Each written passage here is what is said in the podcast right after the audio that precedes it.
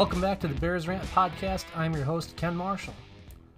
Well, the Bears took care of business against the Jaguars in strong fashion after a bit of a rough start in the first half. This, of course, presents lots of conundrums. Let's start with their potential path to the playoffs. Currently, the Bears are in the seventh and last playoff spot in the NFC. Their most direct path to the playoffs is to beat the Packers this weekend. Win, and they will be in. Complicating that, of course, is that the Packers are very good, and they actually need to win as well to guarantee themselves a first round bye. Now, the less direct and probably more likely route would be that they lose to the Packers, which means that they will need help from the Rams. If the Rams beat the Cardinals, the Bears are in.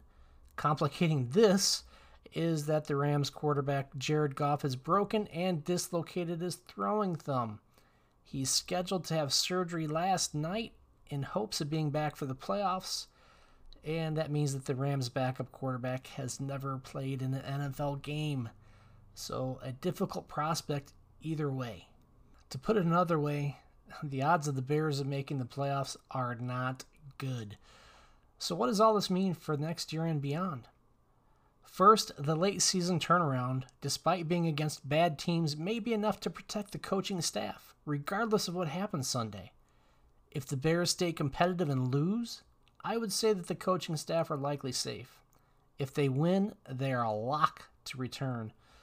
Losing in an embarrassing way would be the only scenario I see where they might get fired, but even then, ownership is loath to make changes just three years into a deal. I'm going to bet that the coaching staff returns next year.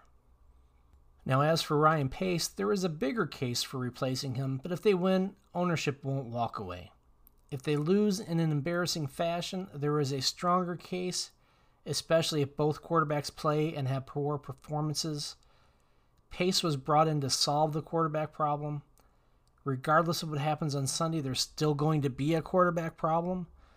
But if Trubisky plays respectably, then Pace likely returns on the final year of his deal. Now, I will be disappointed, however, if they give him an extension. They've let Allen Robinson play this last year on his deal with no extension. Make Pace do the same. But the biggest conundrum is what to do at quarterback.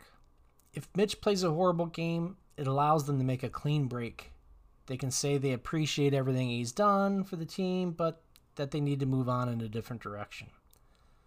But if they play well, and even if they lose, there could be a case for them offering him a short two to three year deal with some decent guaranteed money to try to lure him back while they try to figure out that position moving forward. But would which, but would Mitch really even be interested in coming back?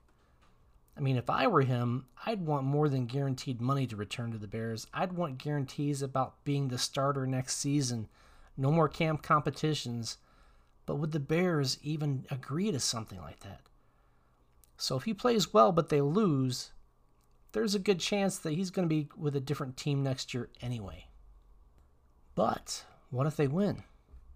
If they beat the Packers and he plays well in doing it, that creates an even bigger issue for the Bears. How do you walk away from a quarterback that would have just won four straight games to put you into the playoffs? And if they win in the first round and he plays well then, I mean, they have to at least transition tag him, but more likely franchise tag him. It's just a price difference thing. The current projected transition tag for a quarterback is going to be about 21.2 million. The franchise tag would be about 23 and a half. So for that extra 2.3 million, it guarantees you that no other team can negotiate with your quarterback and offer him a deal that you then have to try to match.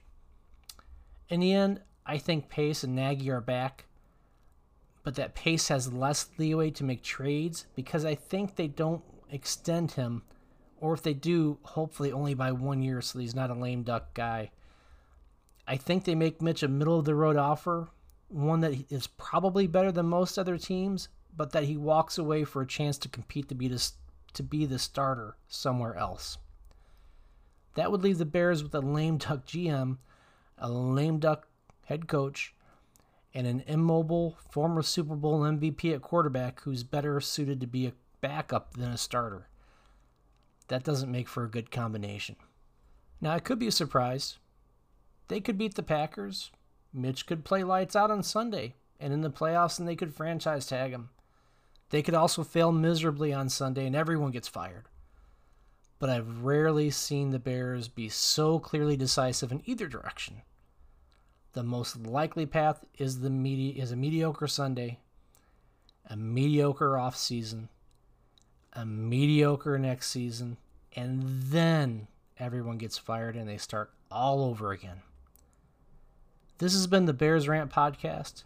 It's been fun talking to you all this season.